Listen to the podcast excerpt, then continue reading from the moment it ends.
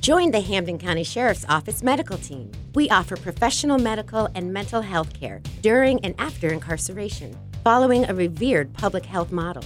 We're hiring for nursing and supervisory roles, offering a less hectic pace than hospitals, a state pension, benefits, and potential retirement after 20 years.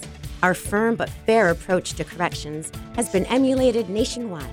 We're not your average law enforcement agency. Visit our website to learn more.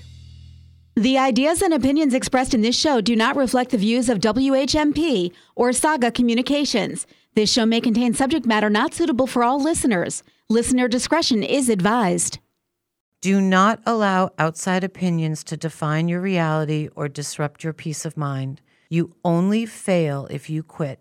No matter the uncertainty, always keep moving forward to discover or rediscover your future. It will not come looking for you.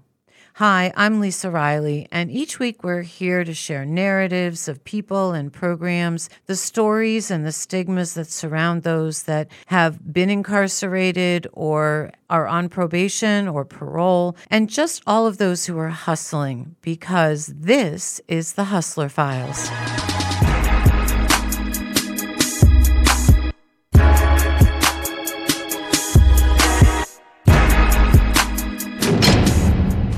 Welcome, everyone, to this week's The Hustler Files. I'm hoping we can have a happy story this week. Um, we're going to be talking with a couple of people, uh, Corey and Stephanie, who have been through the system, have had some ups and downs in their lives, but are coming out on the happy end of um, moving their lives forward. And so right now we have Corey with us. Corey, welcome to the Hustler Files. Thank you so much. So, Corey, I was reading um, your background. I had received your story, and it's very in depth. And as you know, we don't have a lot of time on the show, but I do want you to touch upon some of, I guess, what would be the low points that sort of took you down the path towards incarceration, if you could, so that our listeners understand where you've come from before we tell them how well you're doing now. Okay. Well, a very low point in my life that I can actually remember is like I was suffering like with a lot of depression and anxiety and things of that nature. So a lot of mental health factors in my life to where I had like no um, identity of who I was, you know. So therefore, I was searching for my identity, but in the wrong places. And um, people that were coming into my life, you know, trying to help me out. Like I was living in what you what you would call duality. So it was kind of hard to, you know, for me to pick a side. So I was living like a double life. Eventually, I ended up getting falsely accused and falsely arrested on um, two major um, charges, which were two attempt murders. And while I was sitting on those charges, I ended up, well, not me, but the higher my understanding, the case got dismissed. And when I went to Georgia, I got locked up out there. And they used all my cases from Massachusetts against me, and I ended up serving two years in prison in Savannah prison. Was that a state prison or a federal? It's a state prison. Okay. Just to highlight, you know, sort of what took you down this path was your life started out pretty rough, right? Yes, it did.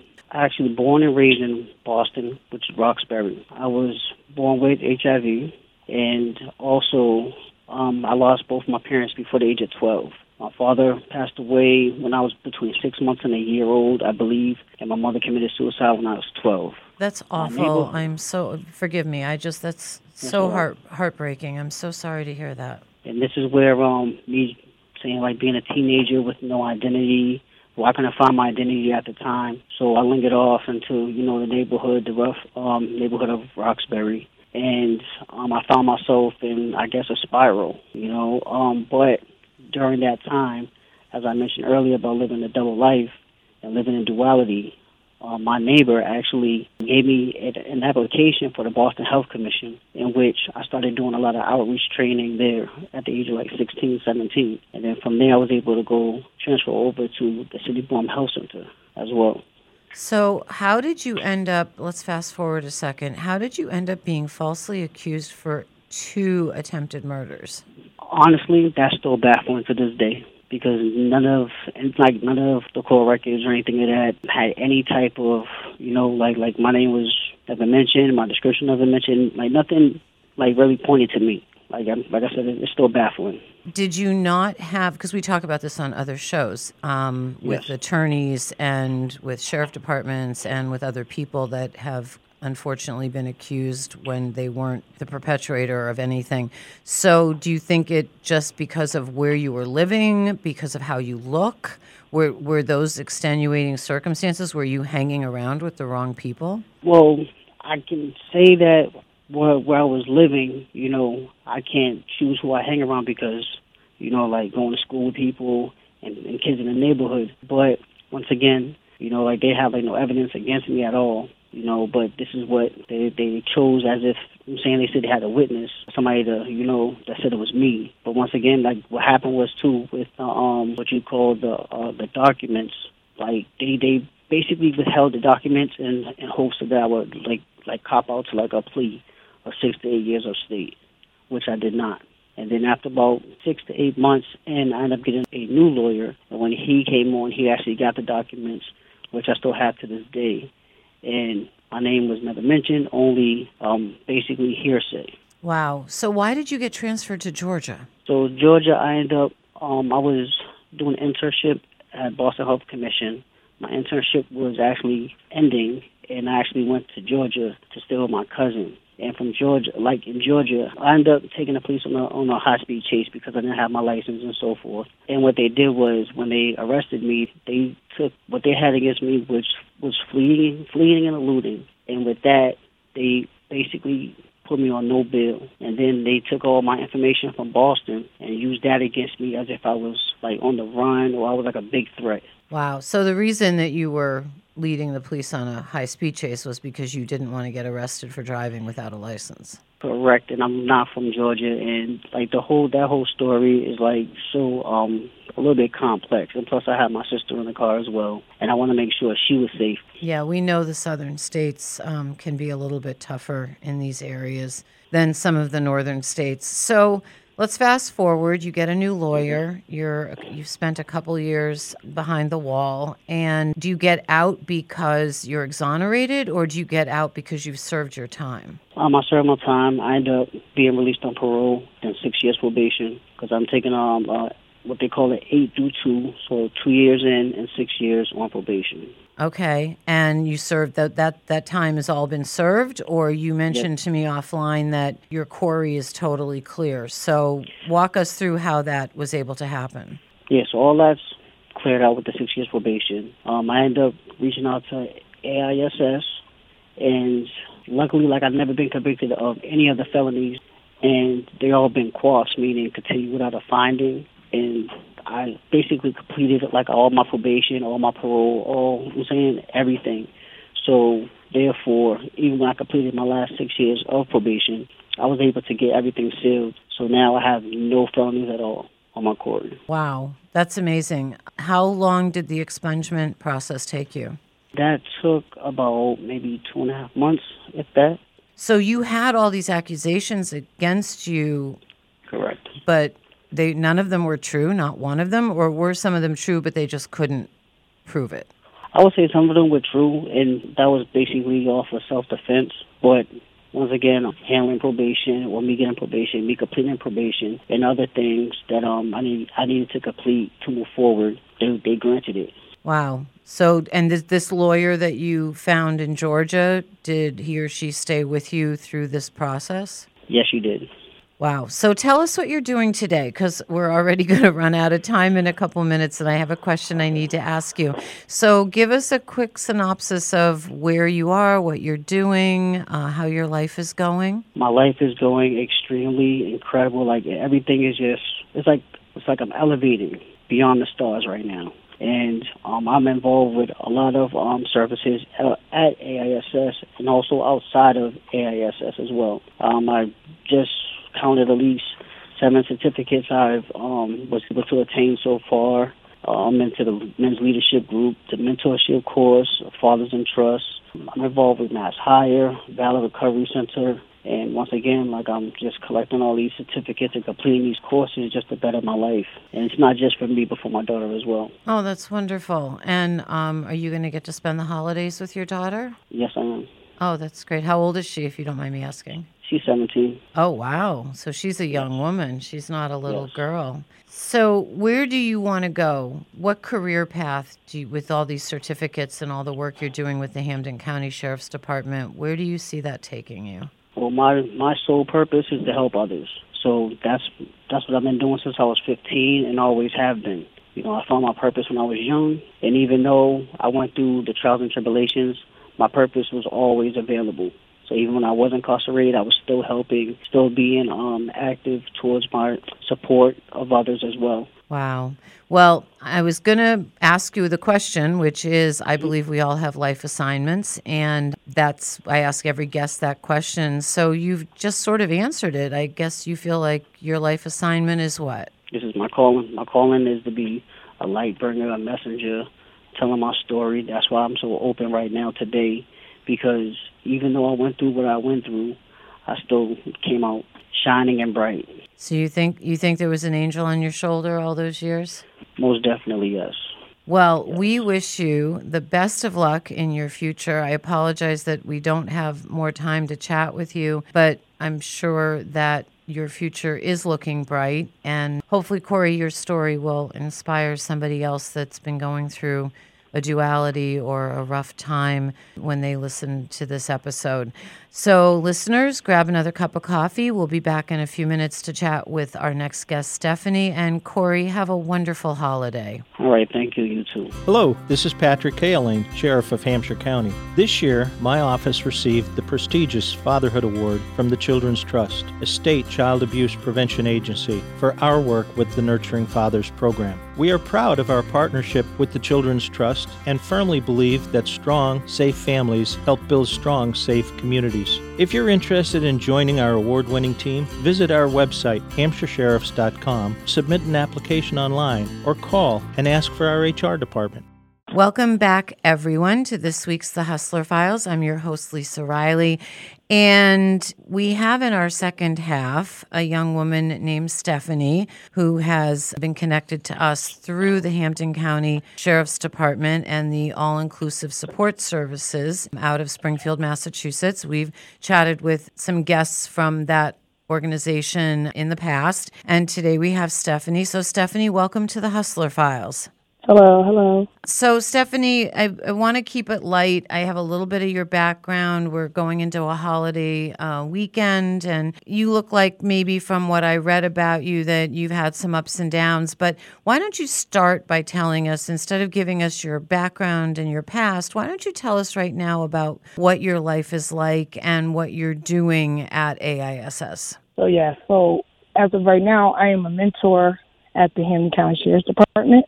I give back. I go in to the women's facility every Wednesday, and I do a group of the ladies called Transitions.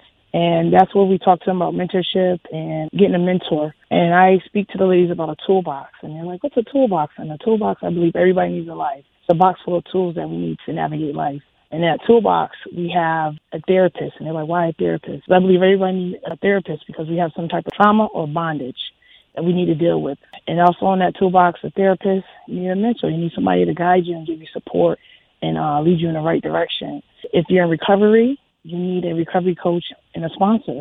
And the last tool in that toolbox is some type of higher power, whether it's God, Buddha, Maria, whoever it is that you believe in. And uh, I tell the ladies about the toolbox. I became a mentor because I have seven daughters. And God forbid one of my daughters end up on that side of the fence. I would want somebody to guide and give my daughter direction and, and, and encouragement and mentor them and say, hey, it's okay. Let this be one and done or two and done and get you back on the right track. So that's why I became a mentor. Wow. So, I have to ask the question Have you served time behind the wall? I no, I have not. So, how did you get involved with the sheriff's department and become a mentor in this program? So my uh, former boss, Dallas Clark, is actually a mentor at AISS. So my job that I do every day is a recovery coach. So I help people in recovery, and I specialize towards women. Nothing against men, but I just feel like we just need it more than men. And that's how I came here. And I kind of had some stigma. I was like, oh, I don't want to do that. Like, uh. but then I thought about it, and I sat and I listened to people's stories, and I was like, oh my goodness, that could have easily been me. Like, I wish I had a mentor growing up, or even now. You know, I have a mentor, but some of the mentors that are there, they mentor me. I don't get paid. I don't get anything. but I get fed spiritually. And I was uh, 2023 Mentor of the Year. Wow, congratulations. I did not know that. That's very exciting. Yes, thank you. So, did AISS train you to be a recovery coach, or did you have that in your background somewhere? No, so I had that in my background for my my job now. Okay. Um, only thing AISS trained me was uh, how to be a mentor and the guidelines. So I had to take the same training as actually Hampden County Sheriff Department's office and staff uh, take. To take the same training. So, do you think the women who are incarcerated, and, and I've been in various prisons uh, around the country, have met with women who are incarcerated. A lot of them don't belong there and sadly are. Do you find that they're more connected to you because you're a woman helping them with that toolbox and, and giving them that mentorship than they might connect with a man? Mm, that's hard. That's a give and take because there's some things that they could talk to men can talk to the women about that you know I can't relate to. So maybe there's some women that have daddy issues, and that's why they date the men that they date. You know, we I don't know, but I just try to give them things that I know that works with me and that works with my my daughters but definitely a man could give them something that I can't give. So it'd be great to have. Um, we actually do recovery theater, and um, we have some of the male mentors actually now involved with the females, and they give their outlook and their story, and they tell and it, and you know the women like, oh my god, like I didn't want to talk to my dad because of X, Y, and Z, but now hearing your story and hearing you, my dad, I believe, probably went through the same thing, and he just didn't know how to communicate or talk to me or you know. So wow, it's a give and take. And I mean, I'm and I'm also in awe of you. The fact that you have seven daughters. I don't know how you did it. I have two, and they kept me on my toes. So uh, I I don't know how you oh, do. Me, they do too. seven of them, lucky seven, right? Yes. But you mentioned in your bio that I was reading that you did experience some domestic violence at some point in your life, and how was that life changing for you? It was very life changing and, and traumatic for me. And I knew when I went through that, what I went through, I knew it was time for change. I knew I needed to be a better Stephanie. I knew that I couldn't allow my daughter to go through what I went through. Or I was young when I went through it, but it was just enough that I just said I would never want to go through that again or experience that never again. And I would want my daughters now to experience that. So I take trainings and things like that to stay on top of like um, domestic violence because there's a whole new world of DV now, which is like internet. There's all kind of things now. You'd be surprised and amazed. Like that's considered domestic. Yeah, that is.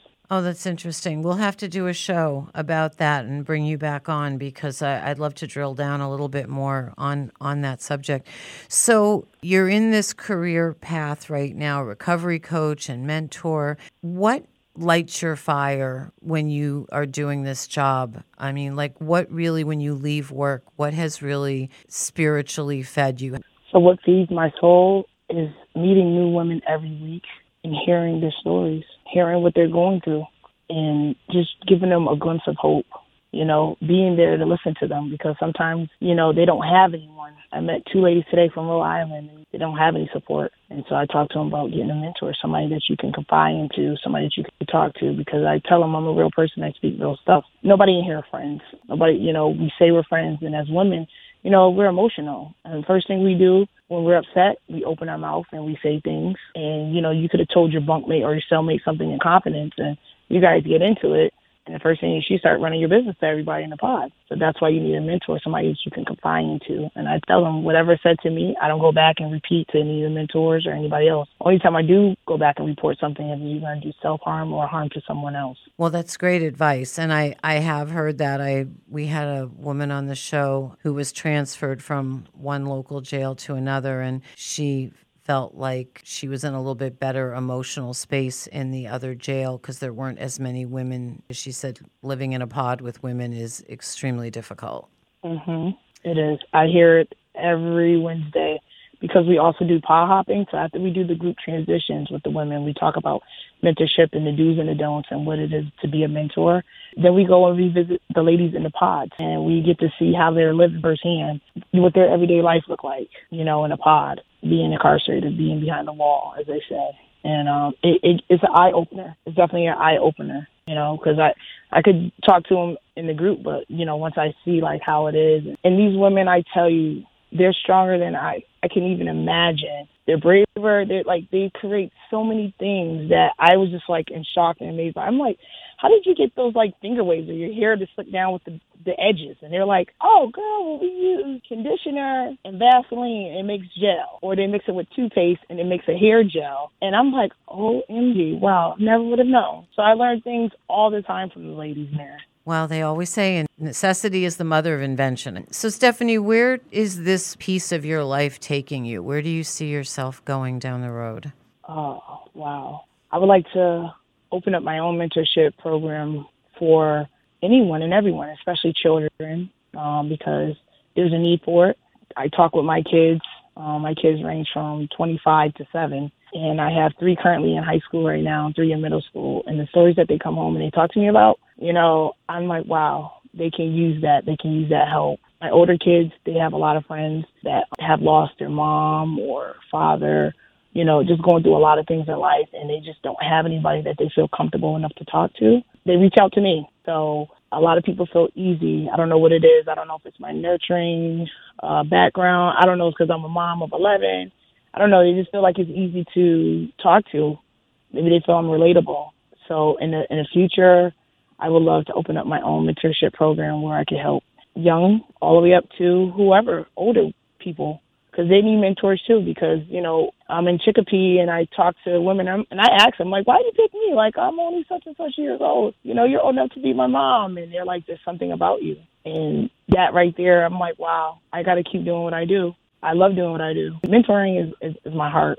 That fills my heart. Giving back fills my heart. You know, if you give, it'll come back. I'm giving and I'm praying that it will come back to not to me, but to my children their children's children. That that's where I see myself opening up my own mentorship program to help everyone.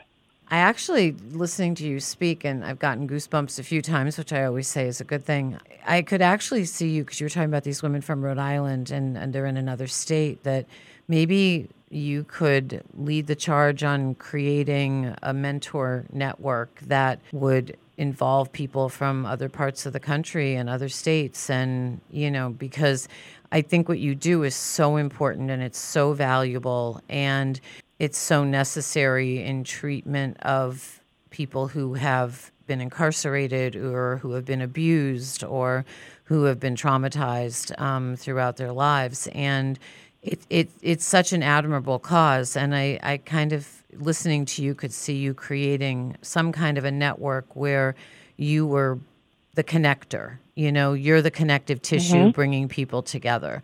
So. Mm-hmm. I would hold on to that. But before we say goodbye, because we always run out of time on the show, uh, sadly, is I ask all of my I, and I, we will get you back with you because I, I, would like to talk more about the domestic violence piece of this. So we'll we'll chat in 2024.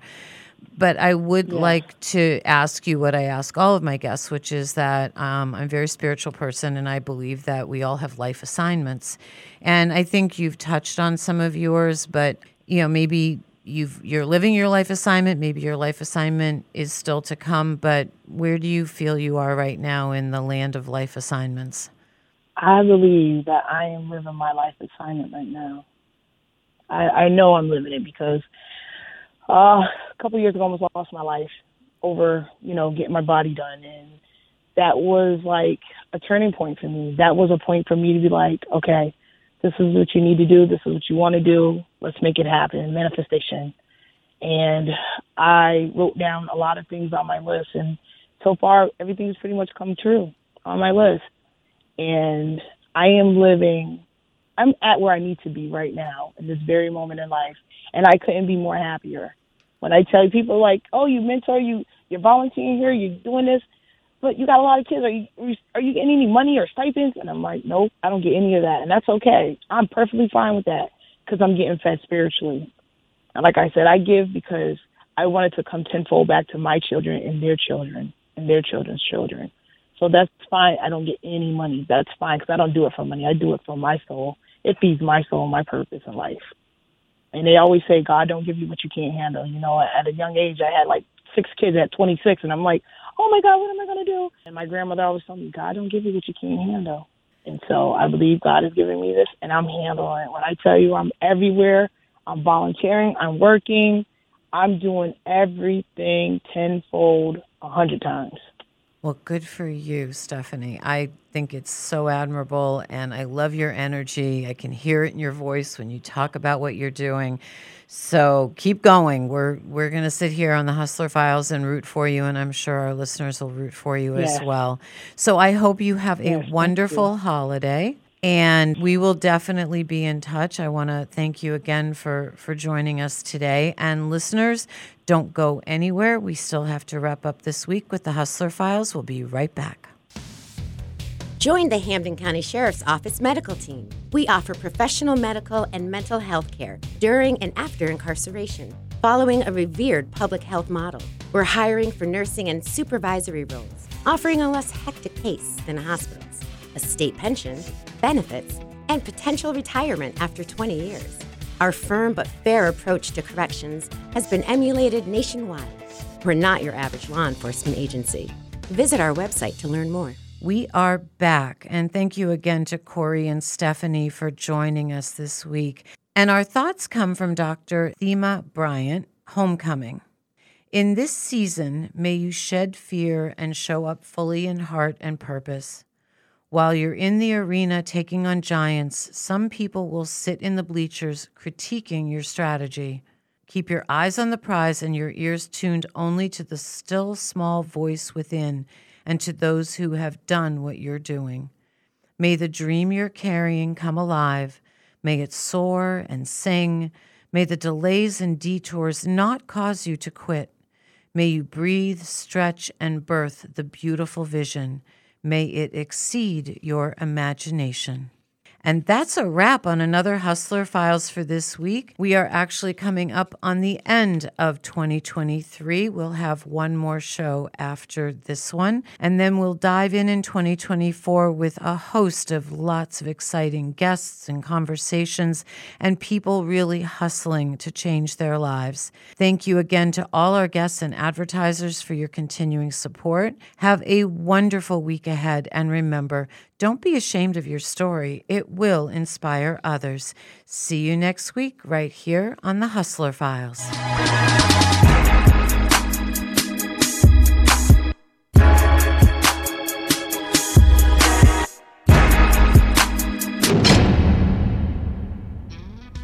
The Hampden County Sheriff's Office is more than law enforcement. We provide professional medical and mental health care during and post incarceration, valuing wellness treatment, and access to care.